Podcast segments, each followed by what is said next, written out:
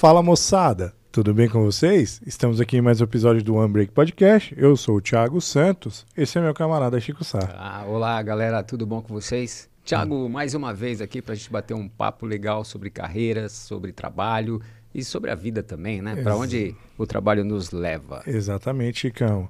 E aí, você que quer seguir o nosso canal, que você Hum. que tá afim de gravar um podcast, né? É, o que que faz, Thiago? O que, que Vamos a pessoa falar primeiro faz? do Unbreak. Se você quiser seguir o nosso canal, entre em todas as plataformas digitais, no YouTube, no LinkedIn, no Instagram, no Deezer, no Spotify. Nós somos um dos únicos podcasts do Brasil que temos o videocast, né? Que pode o- ser Que assistido. pode ser assistido, exatamente.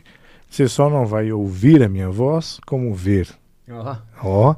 E aí, o Unbreak Podcast. Certo, Chicão? tá certo. E se você Thiago. quiser gravar um podcast bacana aqui numa estrutura legal, É, só entrar no site www.42live.com.br. tem uma boa ideia, né? Que é pôr em prática um É podcast, um assunto bacana. É Esse isso. estúdio é top. Esse estúdio é top. É só entrar lá, falar com. Entrar no contato lá, falar com o nosso querido CFO Nosso Henrique diretor Henrique. de Gueto. É, É isso, isso. aí. E quem que é a nossa, Chicão, ilustríssima convidada de hoje? Tiago, hoje nós temos uma pessoa muito importante, uma convidada especial com um assunto bacana que a gente vai conversar. Uhum. Ela é publicitária, é comunicadora, especialista, especialista em marketing. E hoje ela é diretora executiva da Associação Viva e Deixe Viver, Boa. que depois ela vai contar para nós mais detalhes. Então hoje nós vamos bater um papo com a Luciana Bernardo. Seja bem-vinda, Luciana. Muito obrigada pelo convite, um prazer estar aqui com vocês. Legal, Que isso. que bom. Prazer é tudo nosso, né, Chicones? E Luciana, assim, como é, já entrando um pouquinho de leve aqui na, na associação, eu vi que você gosta de contar histórias, então aqui vai ser bom porque a gente gosta de ouvir histórias. Perfeito. Então Deu a match. gente, a gente deu match. A gente vai começar querendo saber a história da Luciana, assim, naquele começo profissional, como que era a Luciana, o que, que a Luciana estudou, por quê. Conta um pouco aí a sua história. Vamos lá.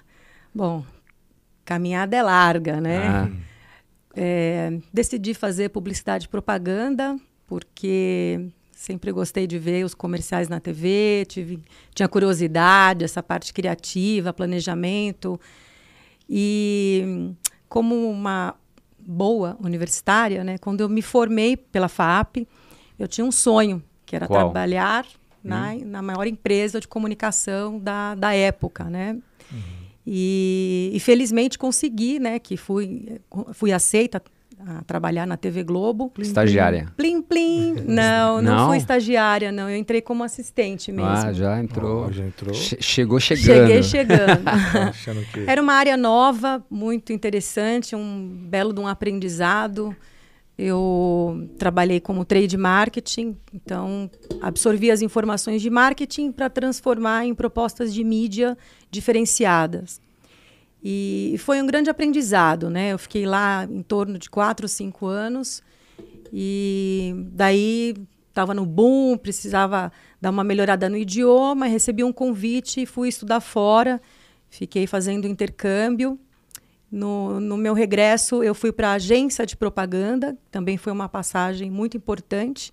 Fui atendimento.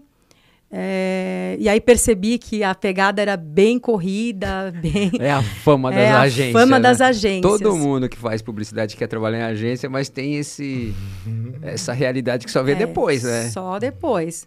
Mas foi importante. Eu acho que trabalhei, né? Fiz um pouco de tudo. Então, veículo, agência, cliente. E aí você vai montando, né? Você vai formatando é, as suas escolhas, né?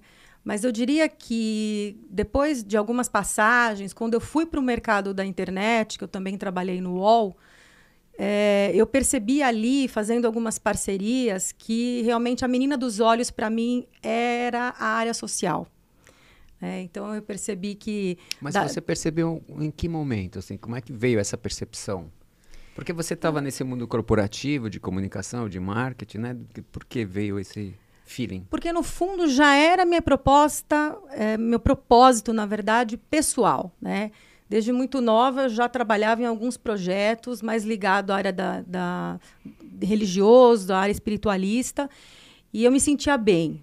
E depois, ah, durante um tempo, eu pensei, por que, que eu não consigo uh, fazer isso no meu dia a dia através da minha prática profissional. E aí comecei a formatar umas parcerias, ajudando sempre uma instituição. Né? Então fazia parte de branding, né, do, do social e percebi ali também que eu poderia me realizar no dia a dia trabalhando com isso. Né? Então foi a sementinha foi plantada a partir daí, né, dessas parcerias que eu fui construindo. E aí veio essa vontade de, de olhar, de trabalhar e me dedicar para o social. E numa dessas é, mudanças de empresa, eu fui para uma empresa da área farmacêutica e lembrei desse projeto, que é a Associação Viva e Deixe Viver, porque justamente trabalhei com o fundador, Valdir Simino, na TV Globo. Então, acompanhei o projeto desde o início, desde o nascimento, né? Uh, Valdir é um missionário, né, um mestre que a gente aprende diariamente. E, e aí eu busquei uma conversa para tentar fazer com que a empresa patrocinasse. Né? Eu sempre uhum. ali tentando fazer, fazer, as articulações. As pessoas. Exato. E nessa, nessa procura, a empresa acabou achando melhor fazer um outro tipo de projeto mais ligado à área de nutrição, que era o core deles. E Valdir então me convida para fazer o curso de formação de contadoras de história. E aí vem um segundo capítulo da, da, da, minha fase, né? Que é a hora que eu termino o curso, pego o avental, eu descubro que não vou mais morar no Brasil, né? Então estou de mudança. ah, é? E aí o que, que a gente faz com todo aquele conhecimento? Pô, já tinha sido treinada, estava para começar a contar a história. Já estava contando, já estava contando, tava. feliz, é, com o meu avental personalizado. E, e aí, o que aconteceu? O que aconteceu é que eu simplesmente transferi o meu conhecimento e fui contar histórias no hospital UVA Children's Hospital, lá no estado da Virgínia, onde fiquei durante dois anos. Então você continuou. Continuei. Que Só que Desde foi contar, 2005. Em foi contar em, em inglês. Em inglês. E às vezes em espanhol também, né? É. Acabava que tinha algumas necessidades. É, foram, na verdade, dois anos sabáticos, né? Só estudando e aprimorando aí o idioma. E principalmente uma escola no que se diz voluntariado, né? Então, se eu já tinha esse ímpeto, se eu já tinha essa vontade, é, a maneira como o país desenvolvido olha para o voluntariado me fez também trazer de volta para o Brasil um olhar diferenciado. Ou seja, eu posso sim trabalhar na área social de uma maneira profissional, trazendo conceitos do corporativo, organização, gestão de projetos, só que é, na gestão de, uma, de um projeto social é, grandioso. E acho que foi mais ou menos essa linha da, da trajetória. Que bom que você. Eu ia te. Você citou, né, que você foi contar a história nos Estados Unidos. Eu ia até te perguntar as diferenças dos dois países nessa questão, né, de, de, de voluntariado, mas você contou que é muito mais com mais potencial, com uma, um olhar mais profissional também do que aqui, né? É, aqui depende muito de ajuda, não é? Não sei, nos Acho Estados que é Unidos. também é novo, não é? Não, é por mais não novíssimo, mas é, é não é muito maduro, né? A, esse ponto comparado com os Estados Unidos, né? Eu acho que assim é, tem uma, uma, coisa, em alguns casos que eu ainda é, consideraria amador. Uhum mas também tem muitos projetos sérios que dá perfeitamente para o cidadão se engajar. Aqui né? no Brasil. Né? Aqui no Brasil. Mas acho que os o últimos que acho... anos tem melhorado muito. Sim. É, tem uma coisa de conceito, né? Aquela imagem negativa que criou-se, né? Da, da época de, de, das ONGs laranjas que falavam. Sim, acho que isso é. também deu uma é. danificada aí na é. imagem dos projetos. Sim. Isso a gente paga o preço até hoje. Eu, uh... eu não sei o que, que é. é, depois a gente conversa no paralelo. Mas é, eu acho que tem essa coisa da né, credibilidade, sempre. né? Ah, da é. credibilidade, onde é que está indo o recurso. Ah, entendi. Basicamente isso. Então, muitas pessoas é, ficam com um pouco pé de atrás. receio, pé atrás. É, é. Tem uma, e, eu acho no português que... deu uma queimada no filme, né? Basicamente. E, e, eu acho que país desenvolvido tem essa coisa culturalmente falando. Então a avó já fazia, aí a mãe, aí vem o filho, e vai passando de geração para geração. Né? E, e país que acredita na força do social. Mas eu, eu tenho muita convicção que a gente está caminhando para isso, uhum. né? cada vez mais. Justamente pela profissional, pelo lado profissional que o terceiro setor tem se situado. É, pelo lado profissional e também, eu, nos últimos anos, a gente notou assim uma mudança no social é, das pessoas, das companhias. Né? Uh, a gente trouxe várias pessoas aqui e a gente percebeu uh, como hoje as empresas e os grupos em geral querem devolver os seus líderes, querem devolver para a sociedade aquilo que a sociedade é, traz em lucro para eles, que faz sentido, né? Aquilo da gente não esperar só pelo governo, vamos agir. E mais do que as grandes empresas entrarem nesse, entrarem nisso, né?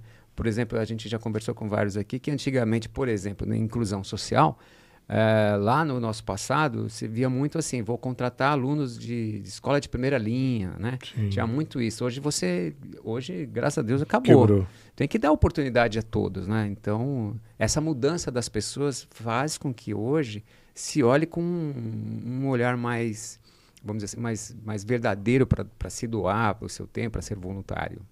Não é isso, eu acho. Sim, eu também tenho essa mesma percepção. Esse exemplo que você traz da empresa querer devolver, eu uso muito no, no pessoal, né? Eu acho que cada um também poderia adotar isso, né? Então, assim, eu vou devolver para a sociedade aquilo que eu tenho, né, de, de melhor, que é família, meu estudo, enfim, filhos. Por que não devolver um pouco de tantas coisas boas que a gente tem?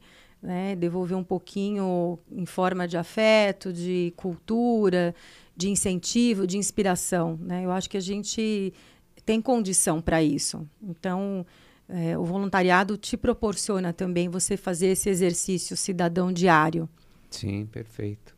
É, você, essa é a parte boa, né? Você também foi prestou seu, seu apoio na, na, na chama aquela instituição internacional, a Cruz Vermelha, né? Isso. Também. Foi muito interessante. Aí eu, eu fiz, na verdade, é, um papel diferenciado, né?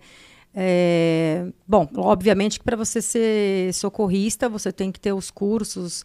É, e a minha ideia não era essa. Eu queria contribuir é, também projetos de marketing, alguma coisa que eu pudesse mais para frente trazer na bagagem no meu currículo. Então, na Cruz Vermelha em si, o meu papel foi de é, atualizar o site deles. Né? Eu fiz um curso rápido de, de web na época. Então eu colocava as notícias. Como uma boa trade marketing, você foi vender. E aí eu, eu, eu fiquei né, indo semanalmente Uh, na real é que eu não tinha um visto de trabalho, então eu pensei, eu preciso de alguma maneira levar para o meu país de volta alguma, algum aprendizado, né, que não seja só o idioma.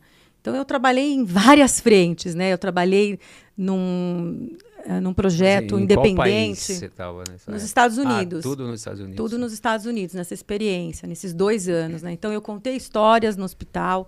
No mesmo hospital, eu trabalhei na área de marketing. É, me propus a, a, acompanhar um projeto de lançamento do site de voluntariado do hospital junto com a comunidade. Então, eu participava das reuniões é, de marketing. Trabalhei na Cruz Vermelha nessa parte de, de web designer. Trabalhei é, também num canal, uma produção independente chamada Zona Latina, que era da ABC Channel, com a experiência da Globo, então eu definia as pautas de, de produção, ia atrás das empresas, participava das gravações. Eu me virei, né, sabe? eu fui... As coisas foram aparecendo na sua foram. vida e você e foi. Tudo isso. É, pegando. Eu conto aqui só para dizer tudo voluntariado. É, tudo voluntariado.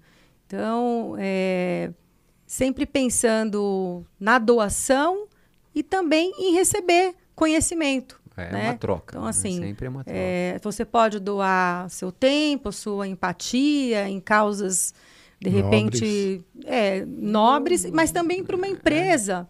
né, que esteja precisando, Sim. a própria Vive Deixe Viver. Nós temos os voluntários, contadores de história, que vão semanalmente aos hospitais doarem duas horas contando história para as crianças, de 0 a 17 anos. Mas, se você quiser também ajudar, fazer um trabalho voluntário como fazedor de história, que a gente chama, você pode ir lá na nossa sede, que é Aonde é na sede? Rua Fortunato 140, na Vila Buarque, Aqui em São Paulo. pertinho do Hospital Santa Casa de Misericórdia, e você pode ir lá doar na parte administrativa.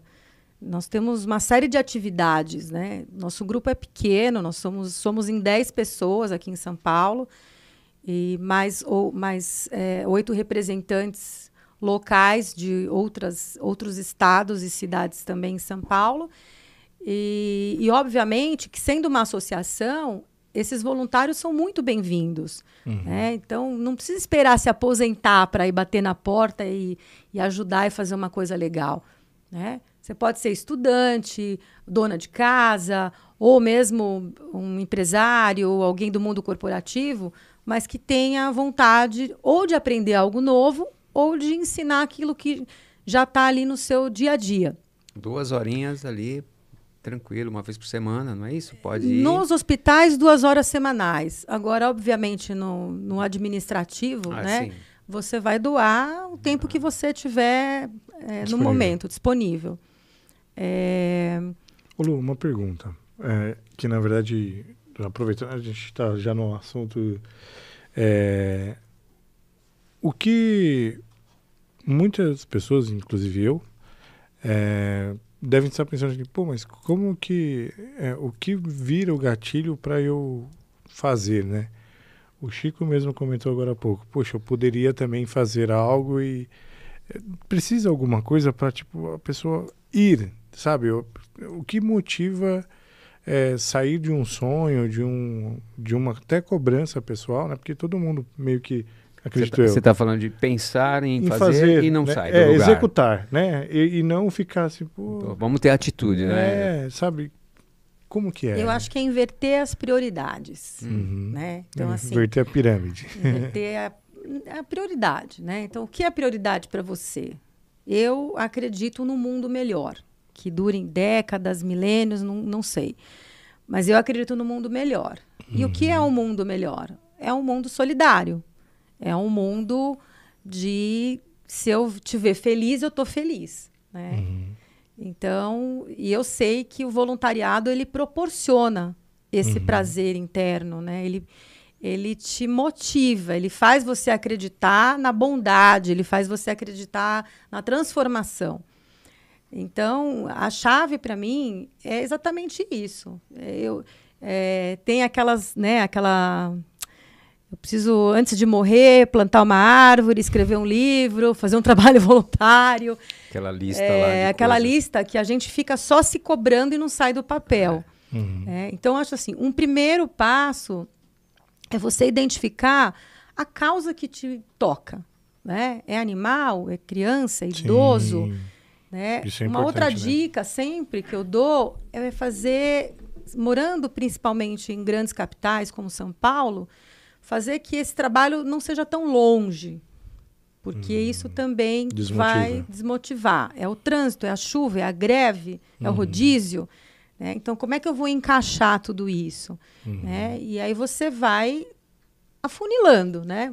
Até a hora que você escolhe o projeto e, de alguma maneira, o que você puder fazer é bem-vindo. Agora, eu queria trazer aqui uma pergunta que me fizeram lá nessa experiência do Zona Latina, nos Estados Unidos, que foi uma entrevista, obviamente não, não, poder, não podia ser remunerada, porque eu não tinha visto de trabalho, eu ia ser voluntária.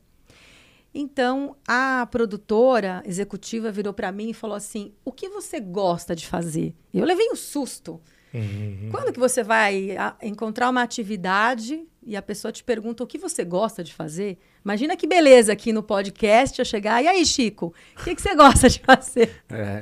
Tudo bem que é uma delícia aqui, né? O trabalho de vocês, mas tem os bastidores, né? Sim, é. Definições é. de pauta, ligar para as entrevistas. É. Então, Discutir, tem alguma vamos... coisa aí é. nessa lista, de repente, que você pode dizer: ah, isso aqui eu passaria para o Tiago, vice-versa. Então, isso também é interessante no voluntariado, porque quando você se permite a refletir o que eu gosto de fazer é onde também você vai dizer: eu gosto de escrever. Só que eu não tenho oportunidade, porque meu trabalho é corrido, aqui a pauta já vem escrita. Então, por que não doar o seu tempo escrevendo para, de repente, um projeto que precise de uma uhum. escrita bacana, uma revisão de projetos, enfim. Sim. Sim. É, então, assim, às vezes, ou se não, tem aquele cara que, aquela pessoa que uh, trabalha em TI. O cara trabalhou em TI a vida inteira. Aí ele vai querer doar o tempo. Será que ele tem que doar em tecnologia? Ou ele tem que se dar a chance de, de conhecer outras coisas, coisas, se permitir, se realizar? Porque vai aparecer uma extensão do trabalho é. dele, só que pior, não remunerado. É. Não, perfeito, então, é. então, assim, tem umas, uns mecanismos assim Não dá são... pro Chico fazer um voluntariado de techs, né? Ah, então, é. é. eu me incluo nessa já. Acho que não. É, a vida inteira fazendo aquilo. Por mais que, bom, eu assim, Já viu ter... que não dá para chamar o Chico para fazer. Não, não, não. Em termos assim, eu poderia ajudar com o meu conhecimento bacana, assim, né? De certa forma, ajudar as pessoas naquela dúvida, naquelas questões e tal. Mas aí eu me incluo assim, eu já acho que meu tempo é para essa humanidade trabalhando nesse assunto já, já foi. foi. é, é. Mas Imagina. entendo, tá perfeito isso. E, mas é, você já tem bons anos, né, no voluntário trabalho voluntário. E o que você acha assim, que te trouxe de mais benefício? Qual o melhor retorno para você na sua vida toda? assim? Ou ainda isso é contínuo na sua vida? As benesses que esse trabalho te dá? Sem dúvida é contínuo, né? Não é que eu me, a, o ser humano se torna voluntário, aí pronto, é, viu que é maravilhoso e foi naquele momento e depois é um fardo. Não. Cada atividade é diferente, cada doação, é, cada minuto importa, né? Então, eu eu venho real, realmente nessa estrada há muitos anos e para mim cada doação é diferente. Não importa se no Brasil, fora do Brasil, né? Semanalmente é uma uma jornada que enriquecedora. Né? Acho que é isso. Você está sempre. E não necessariamente você está fazendo também esperando algum retorno, né? Eu acho que esse é, um, um é algo que está muito vinculado, né? Sim. É, bom, eu faço porque me faz bem. Eu acho que é um ponto muito importante. E o que vem é lucro, né? Porque quando você está ali disposto a ajudar alguém, o ponto, o que vem é, né? é. Nós temos uma pesquisa chamada O Valor da Generosidade. Uau. Anualmente nós é, enviamos para os voluntários, hoje cerca de 1.300 voluntários que fazem parte do projeto, e, e a gente faz aí essa, essa análise, né? E uma das perguntas é isso, né? O que, que te motiva?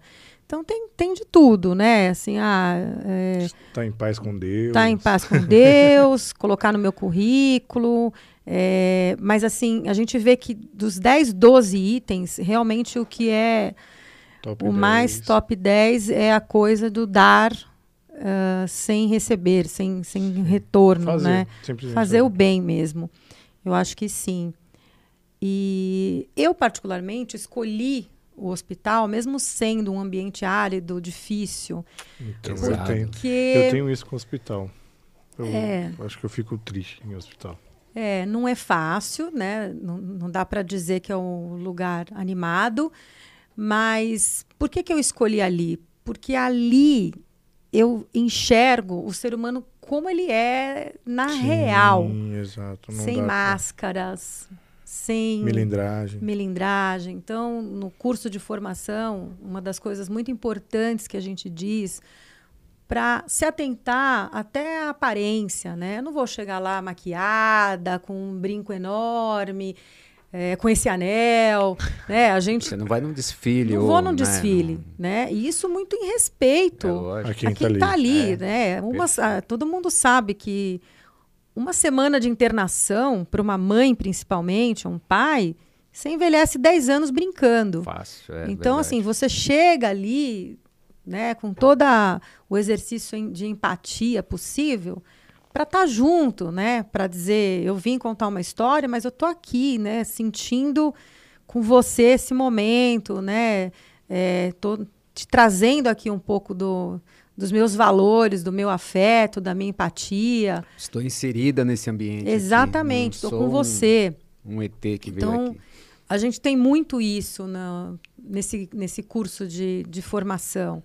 Né? A gente desenvolveu um manual chamado NR32V.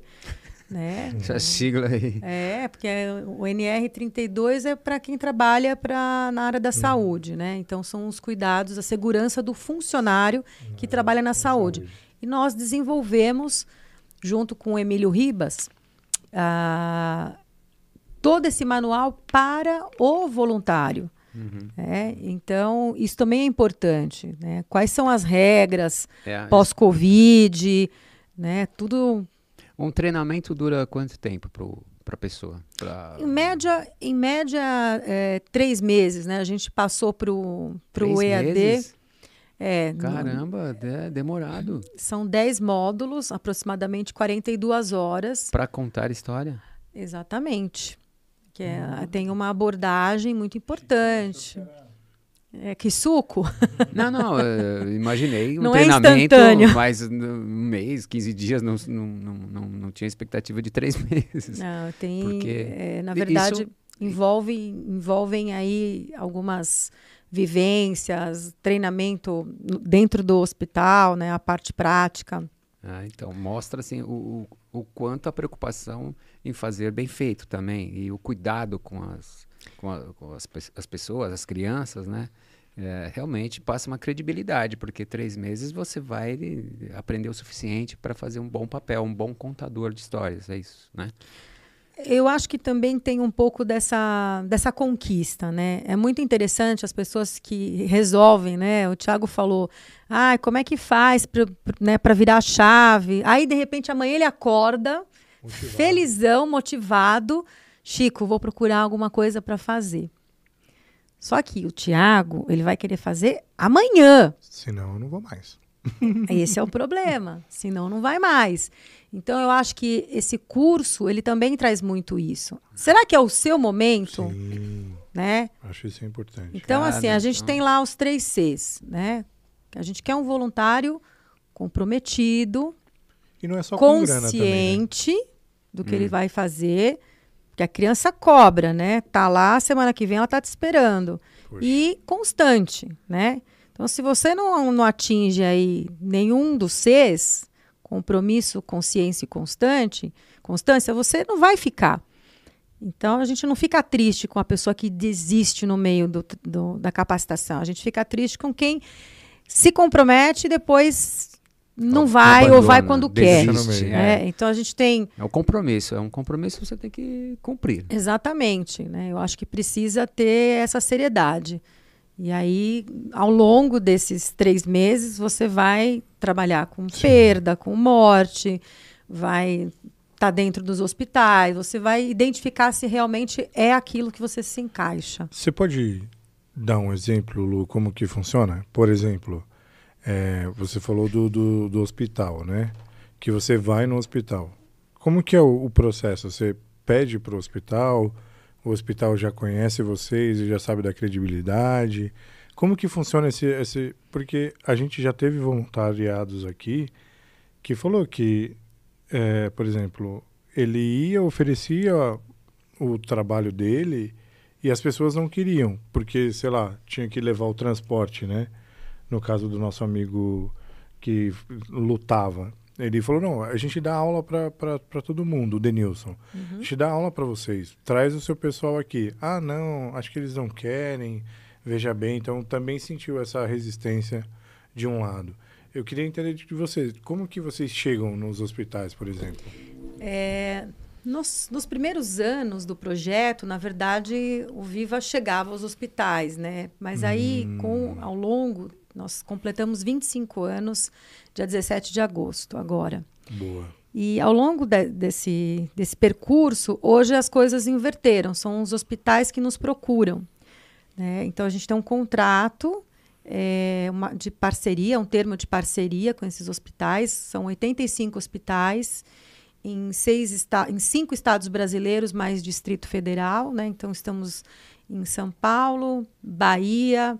Uh, vou falar os, as cidades que é mais fácil: São Paulo, Salvador, Recife, Porto Alegre, Rio de Janeiro, Distrito Federal. Em São Paulo, a gente está na Baixada Santista, Litoral Norte e Marília, né? pegando então litoral e interior. E esses hospitais, uh, onde nós estamos já há uns anos, eles normalmente têm uma área que é a hotelaria do hospital e essas pessoas são o nosso ponto-chave, ou um comitê de humanização, ou uma área de voluntariado. Então, essas pessoas fazem a conexão conosco e, e, ali é onde a gente vê a questão de um crachá, para às vezes o voluntário não precisar ficar naquela fila junto com o paciente, porque ele está lá toda semana, um crachá diferenciado. Alguns hospitais liberam estacionamento, né? então tem algumas hotelaria, facilidades. Hotelaria porque não, não tem risco. É isso? É, é uma nomenclatura que eles usam é, dentro do hospital, é né? Para cuidar, né? para internação, essas coisas. Ah, então, então é uma, uma área dentro do hospital que, que se comunica com, o, com os projetos voluntários. Que você pode entrar, não tem problema, você não vai levar nenhum. Que risco. verifica essa parte burocrática da chegada e tudo mais. Uhum. Mas puxando aí o gancho do não isso também a gente aborda, que é muito importante. Eu posso sair saltitante da minha casa para fazer o meu trabalho, hum. com a minha bolsa, com os livros selecionados, e chegar no quarto, ou na UTI, na brinquedoteca, e a criança não querer a história. Entendi. Isso acontece. É. E o que, e que eu vou fazer? Hum, o que, que você vai fazer? Não tem problema. Eu ah. volto semana que vem. Se você mudar de ideia, eu tô por aqui. Porque a gente tem que respeitar o não, né? Vamos Sim. combinar que ela já não vai falar não, não pode falar não para picadas, para o médico, para enfermagem, para remédio, toda essa parte que ninguém gosta muito. Uhum. Então, a hora que chega o voluntário, por mais simpático, empolgado, cheio de Energia. histórias para contar, falou não, é não. Né? Isso é muito importante também. Mas é, para conhecer mais detalhe, a criança, você falou aí, você sai de casa com os livros. Então, é, penso eu que já foi pré-escolhido pela criança os livros, ou você apresenta qualquer livro e também assim, a criança no começo, você chega no hospital e quem quer ouvir história, quem quem tá afim ou não, como que é essa classificação, essa escolha da criança? A criança tem que aceitar é, depende aonde que você escolhe ou o hospital te delega, né? Assim, eu particularmente é, vou nos quartos, nos leitos, né? Então eu entro, é, me apresento, falo meu nome, que eu sou de um projeto Vive Deixe Viver, de contação de histórias, e ofereço, né? Sempre eu brinco, né? Faço uma para quebrar um pouco o gelo, uhum, que é uhum. importante. Uhum. Até porque, por mais que o avental seja personalizado, com bolso colorido, botões coloridos, elas ainda ficam com um pouquinho de medo, achando. Né? Lá vem mais uma agulhada. então, a gente precisa ser um, bastante lúdico nesse momento para ter a aceitação. E os livros, normalmente, a gente instrui para que os voluntários escolham previamente saibam a história que vão ler, né? Para não correr o risco de eu estar tá lendo uma história e chegar no final ser um final trágico, né? Que vai falar de morte, de coisas negativas. Então, os livros normalmente têm. Nós temos um site que é o bisbilhotecaviva.org.br. Tem a Bisbilhoteca, que legal. Bisbilhoteca Viva, bem legal. E lá tem o ranking né, dos 100 livros uhum. mais lidos, que a gente faz uma pesquisa. A gente levou para a Bienal, inclusive, esse ranking. É, e a gente indica para os voluntários, né? Então, se você entrou lá, viu que tem uma criança de 3, 4, 5, qual o livro mais pertinente? Ah, né? é, isso é, é- vem do, do, acredito, da preparação para você ser um contador de história, Com né? certeza, você com olhar, certeza. te- Nada um- contra os clássicos, todo mundo ama a Disney, a gente Sim. sabe, não tem problema nenhum. Mas a gente também tem muita coisa, muito, muito conteúdo brasileiro aqui, é, rico em valores, né? Então, assim, eu prezo muito em, eh, de repente, pensar em trazer, né? Tô vendo que a criança está com dificuldade de comer, normalmente acontece. Vamos trazer um pouquinho falando de, da importância da alimentação saudável, ou como é importante se alimentar para ficar forte, crescer e sair daquele quadro. É, ou falar de amizade também, é um, um assunto que Bacana, eles né? adoram É, quem não? né, valores humanos. É, eu vi, inclusive, hoje, vindo para cá, um vídeo que me chamou muito a atenção de uma pessoa que diz que passou num hospital e estava lá acompanhando uma mãe. E no momento de fazer a ficha para dar a entrada no atendimento, falou que era um menininho de uns 9, 10, 11. E diz que o menino entrou como um avatar e saiu como um zumbi Uhum. fixo no celular.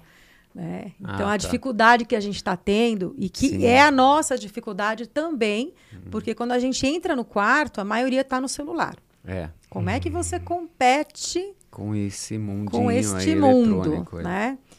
Então, é, e ele compara com uma pesquisa americana Hum. Em, nos colleges, na, na, mi- minto, no high school, que 40% pesquisa com, esses, com essas crianças é, de nível de empatia diminui em 40% com esse público. Quando tá no. Porque a pessoa está lá no celular. Nem olha pra você. Não dá bom dia, não dá boa tarde, não, não, não ensina a criança a ser autônoma, olho no olho, né? E isso tem dado um estrago na psicologia. E eu faço, então, essa, essa comparação para o voluntariado, porque é justamente isso. É o que a gente encontra diariamente. Né? Então, você entra, a criança está no celular, muitas vezes ela não quer ela não quer parar de ver o joguinho. Aí os pais falam: não, mas depois você continua. Ela vai ficar aqui só um pouquinho, aproveita a história. Os pais sempre incentivam, mas ainda assim é difícil. Tem uma resistência. Tem uma resistência. Que coisa, hein?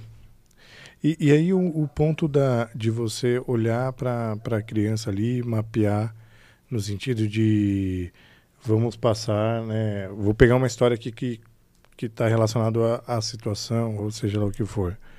É, eu imagino que também o, o estudo, né, de ter o seu conteúdo ali, o que ele, o que você está levando, isso conta muito, né? Então esse trabalho de é, o pré, de antes de você ir para pegar o seu material e, e ter o, noção daquilo que você está falando também é muito requer, muito tempo seu fora o hospital, né? Exatamente. Né? O voluntário da Viva lê, em média, 30 mil livros por ano. Nossa Senhora, Jesus. É Mais que muita você, Chico. coisa. Muito mais. É muita coisa. E ficam na, na associação também entre 9 e 10 anos, né, como voluntário. Também é um número bastante grande, se você for comparar com outras pesquisas. né. Então, assim, é um projeto que realmente cativa, né, que, que motiva as pessoas. E o mais interessante é, e que nos dá um motivo de muito orgulho. Uh, quem está na linha de frente sabe, né? Os voluntários que estiverem me assistindo também vão concordar que quando você está ali, você vê a mudança de ambiente. A gente tem uma escala de humor e dor. Quando eu entrei, como a criança estava, quando eu saí, que a gente preenche num diário eletrônico de bordo, que é onde nós tiramos os indicadores de resultado do trabalho dos voluntários. E então a gente já já sabia que todo esse processo lá dentro trazia um benefício muito grande para quem doa, para quem recebe, para quem está junto no quarto, até para a equipe multidisciplinar que às vezes está ali fazendo algum procedimento. Mas o que realmente foi um boom e uma coisa que tem repercutido ainda nos dias atuais foi uma pesquisa científica publicada em junho de 2021 Recente, né? muito recente, que nós estamos colhendo frutos, é, que mostrou pela primeira vez na, na, na história né, o poder da narrativa numa visão científica. Então, os efeitos na criança. Os é efeitos Foi... da narrativa na criança em tratamento. Foi, Foi feita uma o... pesquisa hum. com 81 crianças internadas na UTI e onde colheu-se saliva antes e depois da narrativa. Então hum. foi feito um grupo uhum. de contadores de história que foi acompanhado aí durante alguns meses, comparado a um outro grupo que a gente poderia chamar de placebo, uhum. né, que era outra atividade lúdica, não a narrativa, brincadeiras do que é o que é. E a gente viu aí a elevação de ocitocina e endorfina, que são os hormônios do amor, uhum. né? E a baixa do cortisol, que é o hormônio do estresse. Uhum. Então, quando a gente divulga essa pesquisa, inclusive internacionalmente, num dos periódicos científicos mais renomados americanos, que é o PNAS, isso deu um boom para a gente, né? Uma comprovação científica, né? E isso tem rendido muito, porque é aquela coisa. Tá é, para a medicina está comprovado. Para quem quer fazer um trabalho sério, está comprovado. Tá comprovado. Cientificamente. Então, é assim, é aquela coisa. O, o sonho de ter contador de história no maior número de hospital possível e trazer o maior número de voluntários cada vez mais chegando, sendo possível de acontecer. Né? Ô, Lu, vocês já pensaram em, em colocar tecnologia nisso? Estamos no caminho. Porque uma vez que a tecnologia é o seu principal rival, né? É, Poderia estamos no caminho. Vamos, vamos se vamos juntar aos inimigos. Né? É. é. na pandemia é, aconteceu muito prontamente, né? Primeiro uhum. que a maior parte dos nossos cursos já estavam no, em AD, uhum. né? É, e também com a impossibilidade de ir no trabalho voluntário presencialmente, nós criamos o Viva On, que é esse canal de contação online. Então, de segunda a quinta, das 10 às 12 e das 15 às 17, a gente tem um grupo de contadores. Uhum. Quinta-feira à noite também, às 19 e eles recebem, e aí a, a gente fala que é um, uma. A gente abriu a plateia, na verdade, né? Porque além de crianças internadas, começaram a aparecer escolas, uhum. é, creches, orfanatos, até asilos, né? Uhum. E é, mensalmente a gente traz uma um evento especial, né? Nós tivemos com a Cláudia Ohana semana passada, que também é uma pessoa muito fã do projeto. A gente uhum. traz é, autores de livros, escritores. Então a gente também faz esse movimento no online. As domingueiras que aconteciam nos parques, nós também trouxemos para o online. E agora a gente está para lançar um canal streaming com todo esse conteúdo que a gente produz, né, que tem bastante coisa interessante, e a gente está levando para esse canal de TV. E tem um ano, né? O, o que está online? O Viva On, é, o Viva On. ele tem um pouquinho mais de um ano. Sim. E aí vocês vão levar para o Soul TV? Vamos levar para a Soul TV. Exato. E vai Fizemos chamar uma como? parceria. Vive Eduque. Vive Eduque. Que já é um nome já é, é, nosso, né? Que é uhum. um, um, braço cultural da Viva, aonde a gente é, traz aí é, todos esses projetos ligados à difusão da cultura. Ô Lu, você estava você fez um, um, uma escala de idade, né? Que vai de... 0 a 17. 0 a 17. Então, assim, para adolescente, é, imagino que seja mais difícil ainda você é, entrar e contar, querer contar a história para ele, né? Porque esses estão mais ainda ligados à, à internet, a, a, esse mundo do eletrônico. E também, não sei... Uh, acho que assim os pais não sei se contam histórias para os filhos ou não né talvez não. E aí essa criança que não ouve, não está habituada a ouvir histórias, e, e, ainda mais com o celular, é mais difícil ainda para o contador, para o trabalho voluntário de vocês, né? Porque tem que vencer a falta da história contada pelos pais. Que não é hábito. Que não é hábito. E ainda o celular e mais os adolescentes, né? Deve ser uma coisa... É. Combinação total, explosiva. Total certeza, combinação explosiva. É, isso é fato. É, foi feita uma pesquisa no, no IPQ, Instituto de Psiquiatria do HC, e a gente viu ali que 75% dos pais Uhum. que levavam as crianças para tratamento com algum distúrbio não liam para os filhos. Né? Então, esse é um Nossa. número bem, bem gritante. É, e o adolescente, né, também a gente teve uma pesquisa. ah, a criança ela sai do- da pediatria, ou ela continua com o pediatra até 20 anos de idade, ou ela já cai para um clínico geral. Né? Então, assim, aquela a função do ebiatra é pouco ouvida. Né? Vocês sabiam, né? O ebiatra é a especialidade que cuida do adolescente. Uhum, né? Não sabia. Pois é. E então a gente sabe que tem uma, uma certa dificuldade, uma restrição aí, né? Eles são bem resistentes. Ah, e cada voluntário tem sua artimanha, né? Eu mesma tenho um livro que é de moda, então você faz umas combinações. Normalmente eu crio algumas histórias ali com esse livro. Tem um outro livro de crônicas, que é bem interessante, porque não é uma coisa contínua, né? São histórias curtas e sempre tem uma mensagem. Então, cabe não só para o adolescente, como para a família. E realmente você tem que ter um jeito diferente para chegar, porque ali já existe um pouco mais de julgamento. A preocupação muito, muito frequente do contador de história é: será que eu estou indo bem como contador? As pessoas acham que precisam ser profissionais. Não é isso. A criança não está esperando o final da história. Qualquer coisa, você falar que a Branca de Neve, em vez de comer a maçã, comeu a, a, a coxinha, tudo bem. Mas você, você sabe Mas que o adolescente realmente é é. bem mais complicado, Mais né? parado.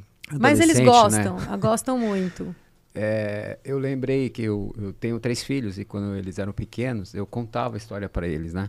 Mas é, eu não lia as histórias, eu contava. Então, como eu não tinha muito repertório, eu contava dos Três Porquinhos várias vezes, mas aí com diferentes atuações, né? Tinha o- os porquinhos que fugiam de bicicleta, o outro no outro dia fugia de skate, fugia voando, fugia- fui variando para chamar a atenção, né? Porque eles começam a pedir. Uma vez que você começa, né? Sim. é, Eu era, conto pouquíssimo. eu era interessante até porque Na verdade, eu eles- faço muita paródia. Paródia. Sério? É, prefiro paródia do É? que. É, eu, eu, tipo, pego uma música e aí canto pra empolgá-las pra fazer alguma coisa. Tipo, é como ele é músico, fica o mais acorda fácil. Pedrinho, por exemplo. Ah, acorda, Ah, Livinha. Sabe? Pra ela acordar e ir escola. O pessoal Então, da Bahia fez uma paródia bem legal. Depois eu vou mandar para vocês, para os É. 25 anos da Viva, com essa música. Ah, do Ah, Acorda é? Ficou muito legal. Eu gosto também da história imaginativa, né, que você cria ali na hora. Principalmente porque no momento de dormir, né, que é aquela É. é, básico, É. né? Vou deitar e aí assim, Eu tinha que cê- acalmar cê- três, então. então, aí você, né, você vai ficar lendo ali com um livro, aí tem que ter luz, muitas vezes óculos, é muito complicado. Então eu gostava da criatividade. É. Sim. E você tá cansadão nessa hora, né? Você É. chegou Os oito três horas no porquinhos trabalho. voando, deve é. ser animal. é interessante, Ah, eles foi, foi de tudo que é jeito, os porquinhos. Eles, eles lembram até hoje. Hoje eles E, têm. e essa é uma das histórias mais pedidas, É. viu, do ranking. Dos Porquinhos? Três Não, as casas, as casas dos porquinhos foi de tudo que você possa imaginar, né? Porque a, eu, de eu tive gêmeos, né? E Nossa. depois nasceu o Fernando. A diferença entre dos gêmeos pro Fernando são dois anos. Então, Quase é, trigêmeos. Quase trigêmeos. É. Putz. é- Haja criatividade, hein, Ai, Chico? meu Deus. Os Saudade porquinhos- desse tempo nenhum. Os três porquinhos eram os três filhos. Os três filhos. Que- A gente tem algumas pessoas aqui muito legais aqui. Vamos lá. Opa. É, Selena, Carlos está sempre com a gente, Dora Esteves, Linete, Maíra, muita gente. Ó, tô reconhecendo alguns nomes é. aí, hein? Beijo pra vocês. Algumas A perguntas. Dora foi a minha parceira de início, né? Nós fizemos o curso juntas, fizemos o treinamento no hospital juntas. E no começo eu só queria ir para o hospital se ela fosse, né? Aquela coisa de querer ir de duplinha. Uhum. Mas aí, com a minha ida aos Estados Unidos, acabou que eu aprendi na marra a A contar fazer. sozinha. Inclusive, Em to- ela convida a gente aqui, Chicão. Em todos os hospitais de São Paulo vocês têm contadores ou só alguns? 36 hospitais aqui em São Paulo. É, muita coisa. E a gente está ampliando Bastante, hein? agora aí com um projeto com a Rede Dor. Nossa, É, o Edidor é legal também. É, né? a gente está num projeto Que bem bacana. bacana aí. É isso que eu ia falar. Eu ia divulgar. perguntar, é público, estadual, municipal, particular? São- tem, tem ambos, né? Tem, tem de tudo, na Tem de verdade. tudo. A ideia é Sim, não olhar, é né? doente, ele é doente em qualquer, Qualquer lugar, hospital, no público, exato. no privado e Mas principalmente... a- aquele doente mais elitizado, ele, ele aceita, o pai deixa? Claro. Normal, né? Sei lá, né? Sim. Não, Não, sem histórias meu filho. Ó, não a tem... gente já tem um mordomo aqui, ele tá aqui para contar a história. Conta a história, Chico. Os três porquinhos. Ó, é... é, Na verdade, a Dora perguntou aqui, né? É, vive e deixe viver. Um, um voluntaria- voluntariado que faz a diferença. Já perceberam que sou fã, né? Ela falou aqui. Convidou você, Chicão, para ser voluntariado, pra gente. Eu e você, né? Na verdade. E aí tem uma pergunta aqui que é bem legal. Ai, Qual o sentimento quando está contando histórias para criança? O Carlos perguntou. O melhor possível, É. né? Dá uma paz, né? É, o sentimento é a vontade que você tem de teletransportar a criança durante aqueles minutos para qualquer lugar fora daquele ambiente onde ela está sufocada. Distante da família, distante dos estudos, dos amiguinhos da escola, do cachorrinho de estimação, dos brinquedos. Então, o sentimento é dar o seu melhor e aí você usa as técnicas, né, de voz, de gesticular, enfim, é, e escolher uma história interessante que prenda a atenção, justamente para que essa viagem seja a melhor possível. E tem uma aqui, ó. É, tem alguma história marcante na sua trajetória como contadora de histórias, a Selena? É, tem muitas, né? Hum, Eu lembro. é, eu lembro de duas, assim, que me marcaram, né? Quando eu fiz o curso, eu, num primeiro momento, eu falei, ah, não, não quero oncologia, muito, muito difícil, muito triste. E por mais que a gente, na, na capacitação, indique nunca perguntar qual a doença, por que, que a criança está ali, mas quando você está num hospital de oncologia, você sabe que a criança tem uma doença grave, independente Sim. dela estar com ou sem o cabelo, né? Então, no início, eu não queria a oncologia. Porém, com a mudança para o, o estado da Virgínia, onde eu fiquei dois anos, eu fiquei numa área chamada Primary Care. E era uma área onde recebiam crianças para triagem inicial, hemodiálise e quimioterapia. Nossa, hemodiálise. Então, ne- nesses dois anos, eu tinha, eu não sabia, se não tivesse carequinha, eu não sabia que era oncologia. Porém, esse garoto, né, eu já estava acompanhando ele há um tempo e eu acabei sabendo, porque acho que numa das conversas eu escutei falando que ele ia receber a químio. E esse menino, ele foi se afetuando e num dado momento ele se agarrou nas minhas pernas, olhou para mim e falou I love you, no meio do corredor. Criança, 6, 7 anos. Ah, até menos, acho que uns cinco. E, e era e, e, assim, aquilo para mim foi um clique, porque eu fugi, fugi, fugi da oncologia e quando ele se agarrou nas minhas pernas, eu pensei, não, é, é, é para lá que eu vou. Aí, no retorno ao Brasil, eu é, acabei voltando trabalhando na gestão também, isso de 2007 a 2009. E, e ali foi onde eu abri o- a, a parceria com o Itaci, que é o Instituto de Tratamento ao Câncer Infantil, também do Complexo HC. E aí fiquei alguns anos também na, na parte de oncologia. Ali foram várias histórias também, né? Assim, é, de superação, de tristeza, difíceis, mas eu acho que toda história é única, né? E Tem, tem umas que, que marcam mais, que são às vezes mais pesadas, outras completamente alegres. Teve um garoto que eu cheguei na porta do quarto, ele olhou para mim e fez assim. Quatro anos de idade, da Bahia, ficava muito sozinho ali no, com as enfermeiras, porque acho que os pais eram de fora e não tinha sempre acompanhante. Uhum. E ele era muito danado, me contava das namoradas dele com quatro anos de idade, mas esperto, esperto. Então tem algumas figurinhas que marcam, né? A, é. a, a e nossa... como não se apegar, cara? Como não se apegar? É. Como não, não trazer para ti essa essa dor, essa, esse momento? Eu não vou dizer para você que é falar, fácil. Eu não vou falar dó, mas é, é. é duro, né? Você ver uma criança. Por isso que eu acho que a gente tem que ter um exercício diário de autocuidado. Sim. Que eu comentei com vocês do aqui, do autoconhecimento. Né? Você entender, vamos supor que aquele dia você não está bem, não acordou bem, ou está com algum problema pessoal muito complicado.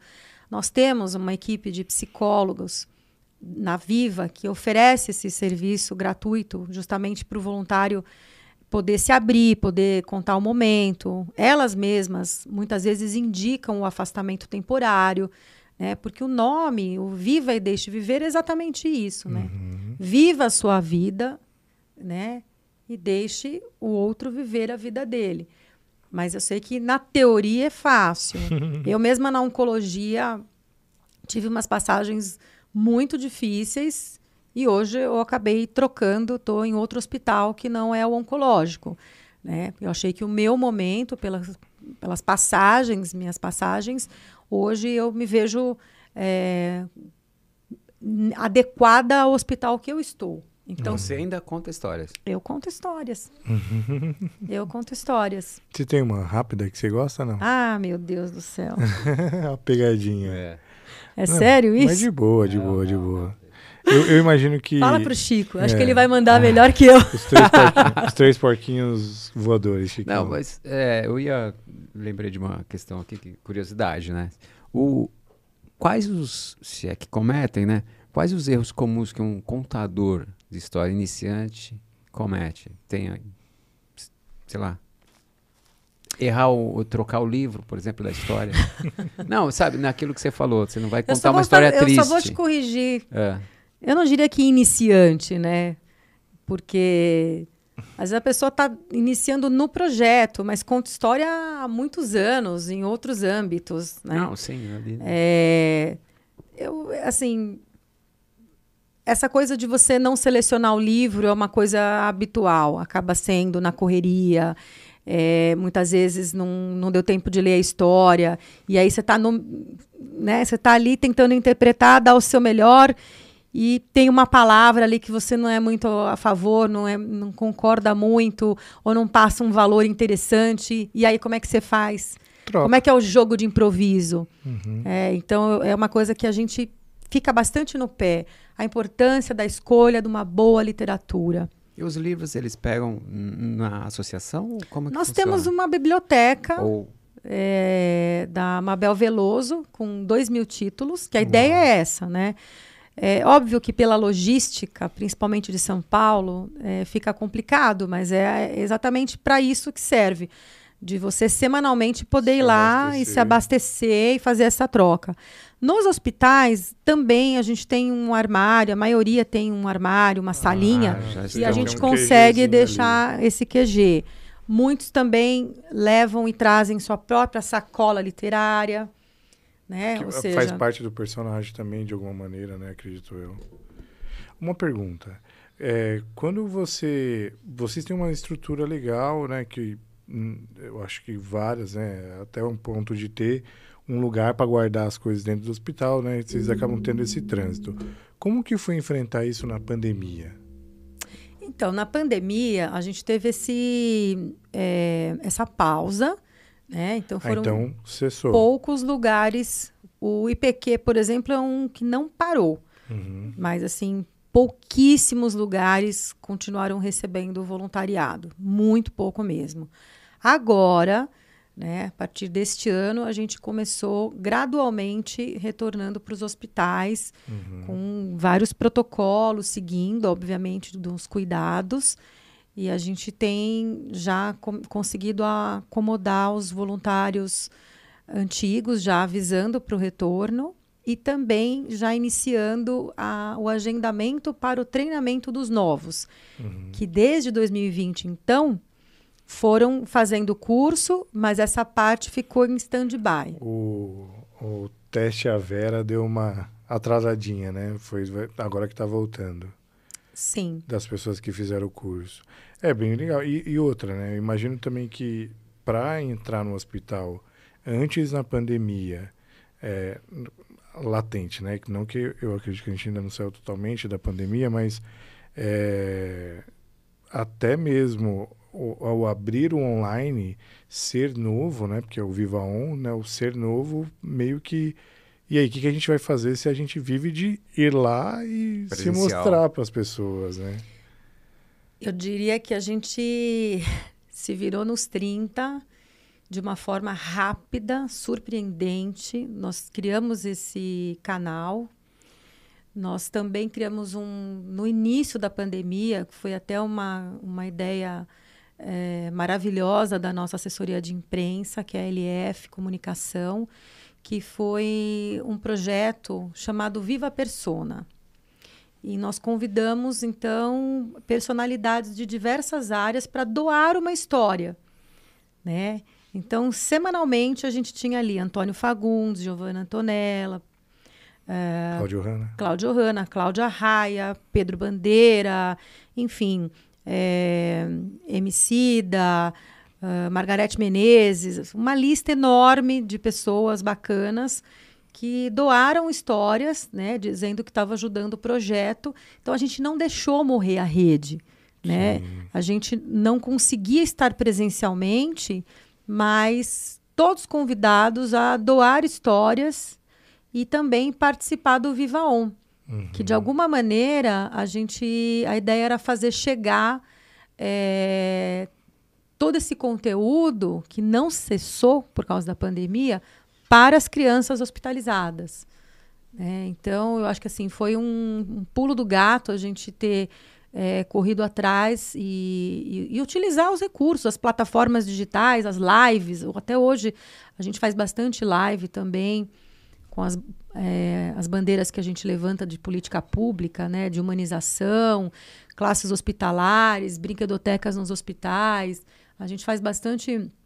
É, a gente tem muitos projetos nesse sentido e se utiliza da tecnologia, né? A gente encontrou aí a tecnologia como um aliado, não como algo que vai distanciar. Sim, sim, sim. Sabendo que agora no híbrido a gente tem condição de permanecer com os dois. Exato. Porque a gente tem relatos de contadores da, da Viva é, super fiéis desses grupos que dizem que foi o que salvou a vida na pandemia.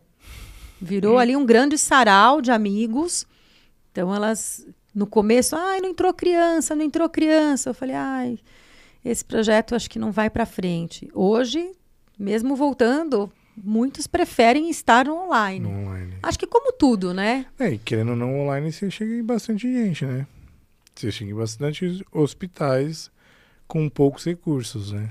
É, eu, eu retornei, eu mesma é, retornei faz pouco tempo para o presencial e aproveitei, entreguei lá o flyerzinho falando do Viva On, porque é aquela história, ah, que bacana o que vocês fazem tal, mas não dá para estar tá toda hora. E Sim. a criança não quer que você vá embora. Você contar uma, duas, três, ela quer o quarto, o quinto, ela quer até em dormir. Média, em média, a presença no hospital é muito importante. É. Né? É, em média, quanto tempo? Transferir isso.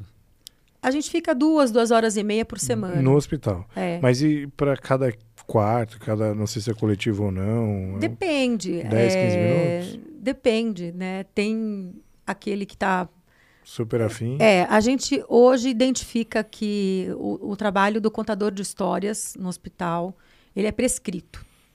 Né? é muito interessante, né? Hoje mesmo, é, a a coordenadora da brinquedoteca me mandou mensagem: ó, já avisei para um fofinho do quarto 518, do quarto 520. Você chega no hospital, a equipe de enfermagem fala: dá para você passar no quarto 4, uhum. 10, 11? É, então, se você já tem essa demanda, você sabe que tem alguma questão ali. Então, você vai ficar um pouquinho mais. Se a criança está com, com sono, você conta uma, ela já ficou contente, então já passa para o próximo. Não existe um, um, um, fator limitante de quanto tempo você vai ficar em cada quarto, né? Uhum. Ô Lu, é, para ser contador de histórias, qual a exigência? Tem limite de idade? Você tem jovens, você tem adultos, sendo É, mais 18 anos, 18 anos, 18 a 18 mais. 105. Ah, tá bom. 18 mais. Então- Você É. pode, Chicão. Pra, é, sim. E Você já qualquer, pode. e qualquer pessoa, né? Porque às vezes o jovem também está interessado em contar histórias, né? E por Então- que 18 anos? Eu acho que uma questão, né, assim, é importante da, da responsabilidade, É, de compromisso, né? Tem que- compromisso, né? Acho que tem que assinar pelos próprios atos.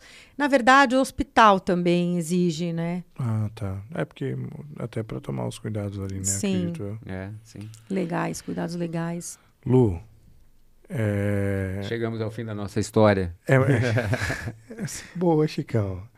Na Olha, eu não verdade- sei se eu não sei, né? Assim, é, na verdade a ideia era, né, transitar um pouco de carreira, mas não tem jeito, né? Não, acabei, não. acabei mergulhando no, no mundo do social. Sim. é, Não, mas você Mas- falou da sua carreira que foi importante, né? O que você estudou, com como certeza, você fez. com o que- certeza. Até porque é, o projeto que eu escolhi tem muito a ver, né? Porque é, a produção de conteúdo é muito grande onde eu estou hoje. Obviamente que a área de marketing, a área de comunicação e marketing é uma área também que, que tem muita demanda. né? Então, onde dá para aplicar os conhecimentos. Fora esse projeto, eu também trabalhei eh, na área de comunicação do Instituto GPA, onde fui responsável pela mudança da identidade visual do Instituto, eh, dos projetos também. Tem um maravilhoso projeto aí na área ah, de música, né, que eles formam eh, jovens para tocar na orquestra de cordas. E então, então assim, dá para você ser um profissional de comunicação e colocar os seus esforços numa num instituto ou privado, uma ONG, dá para você trabalhar também como é, financeiro fazer a mesma coisa. Enfim, eu acho que toda habilidade, tudo, todas as técnicas que você traz do mercado corporativo, você consegue colocar dentro.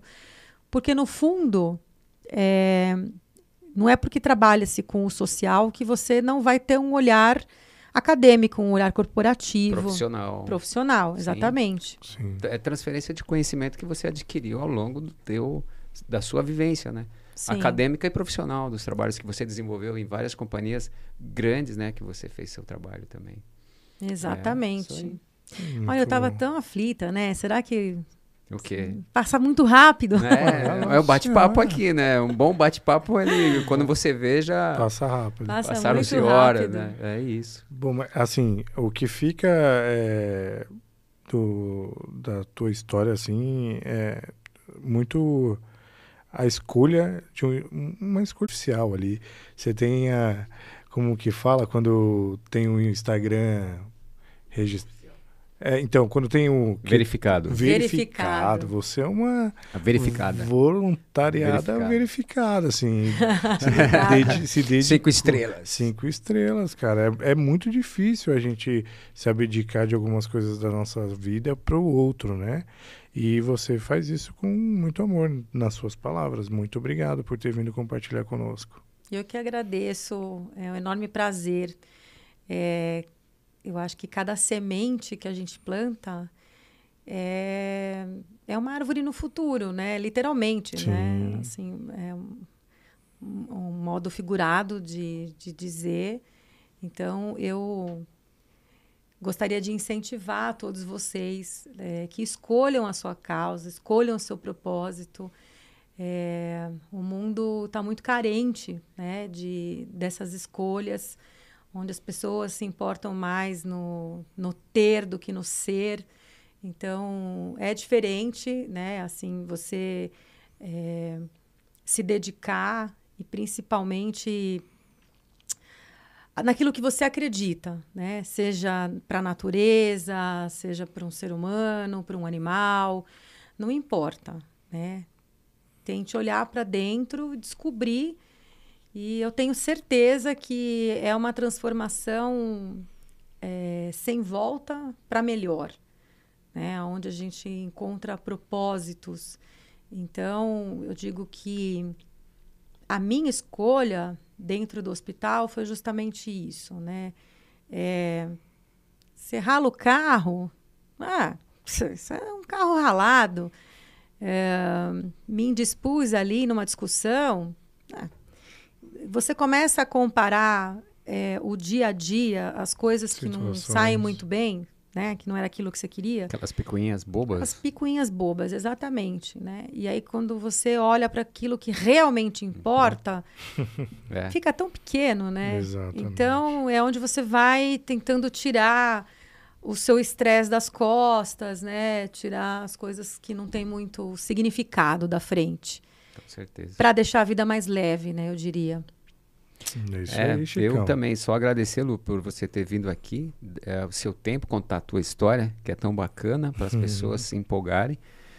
E, e dar os parabéns por, pelo que você faz na sua vida, porque é aquilo. Voluntariado é verificada. É, não, aquilo. Oh, gostei. Passa, passar nessa vida sem ajudar o próximo, sem se doar, é, é uma viagem muito pobre, né? Tem, só dá, eu só posso dar os parabéns para você. Muito obrigada. Convido Tiago, Chico, é a contar pessoal histórias. dos bastidores. É isso aí, né? Gabirox. Acho que. Não, com certeza. Vamos marcar um dia, Chicão, um domingão à tarde. o Chico não perde jogo de futebol, mas tudo bem.